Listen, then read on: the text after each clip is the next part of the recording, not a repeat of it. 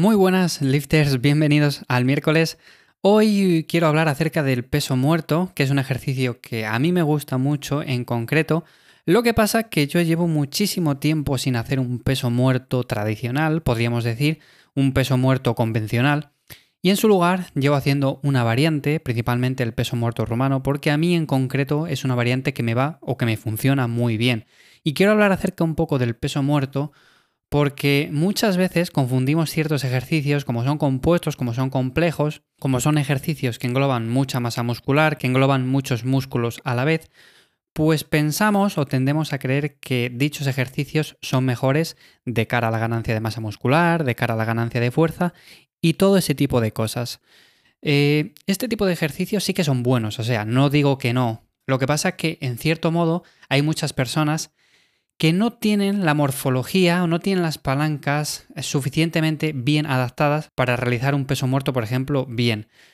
En este sentido, por ejemplo, el tema de las palancas es muy importante, eh, principalmente porque normalmente cuando empezamos en el gimnasio, cuando empezamos a hacer este tipo de ejercicios, hay ciertas personas que aunque no tengan nada de experiencia, hacen un peso muerto, se ponen a hacerle y levantan muchísimos kilos.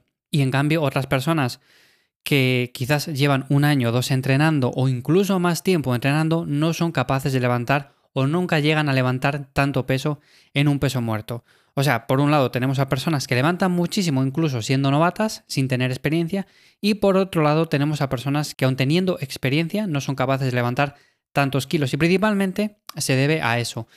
Y no quiere decir esto necesariamente que seas fuerte o que seas débil, o sea, por levantar muchos kilos nada más empezar en el gimnasio, en este tipo de ejercicios no significa que seas fuerte. Y por supuesto, si llevas mucho tiempo entrenando y no eres capaz de levantar, por ejemplo, yo que sé, una cantidad elevada de kilos en dicho ejercicio, pues tampoco quiere decir que seas débil ni que seas un flojo, ¿vale? Lo que pasa es que posiblemente no tengas las palancas, no tengas la morfología adaptada o adecuada a dicho ejercicio. Entonces, a mí me gusta sobre todo diferenciar de cara a qué tipo de objetivo tenemos. Por ejemplo, dependiendo si tenemos el objetivo de fuerza, de si tenemos el objetivo de hipertrofia, de ganancia de masa muscular. Pues todo eso hay que verlo, hay que ver si se adapta a nosotros o no el ejercicio. Por ejemplo, a mí en concreto es un ejercicio que me gusta realizar, pero sé que no se adapta a mí en el caso de que yo quiera ganar masa muscular con dicho ejercicio. Sé que involucra mucha masa muscular, pero como se suele decir, no es el rey de nada. O sea, no es el rey ni para desarrollar la espalda, ni para desarrollar las piernas, ni nada en concreto.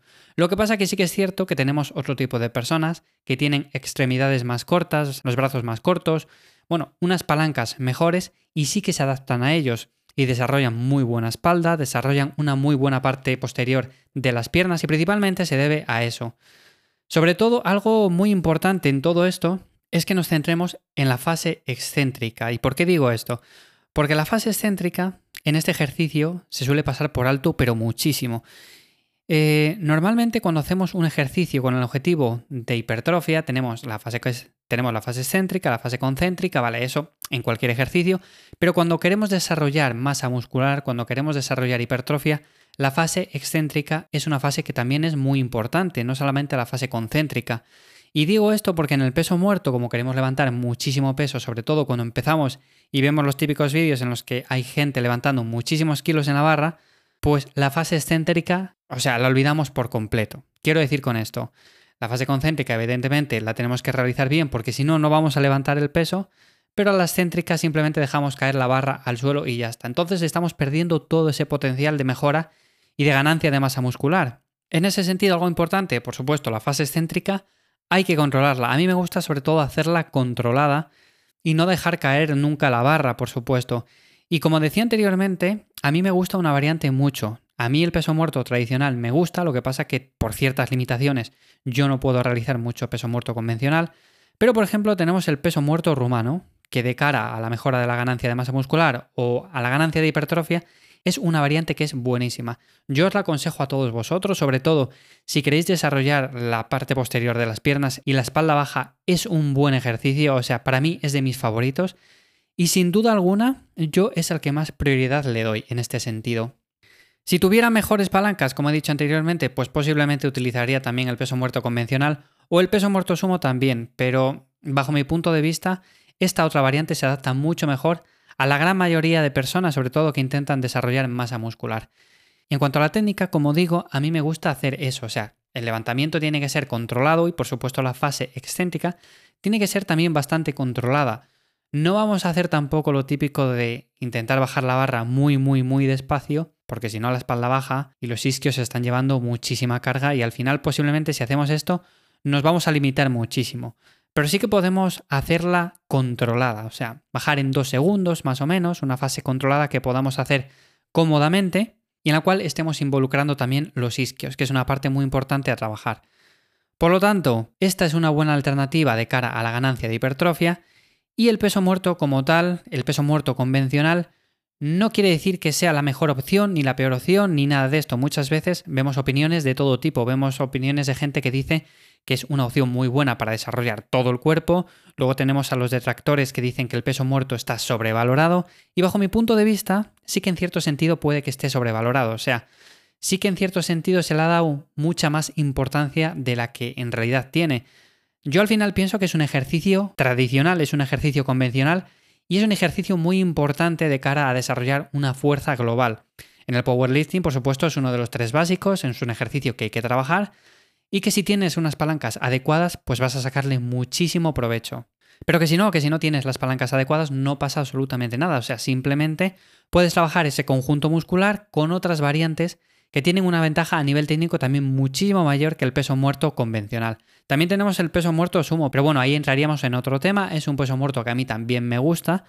Pero bueno, en concreto, si me tuvieran que dar a elegir, yo me quedaría sinceramente con el peso muerto rumano. A mí es mi variante favorita, es la que más recomiendo siempre y sobre todo a lo largo de los años es la que he visto que más se adapta a la gran mayoría de personas. Por supuesto, si tuviera que daros alguna recomendación sería esa, sería sobre todo que no os frustréis si no sois capaces de levantar muchísimo peso. Sé que al final hay personas que levantan mucho peso desde un principio, pero es simplemente por el tema ese de las palancas y la morfología. Y luego que os centréis sobre todo en la fase excéntrica, que la controléis para sobre todo ganar más masa muscular, generar hipertrofia y no perder todo ese potencial.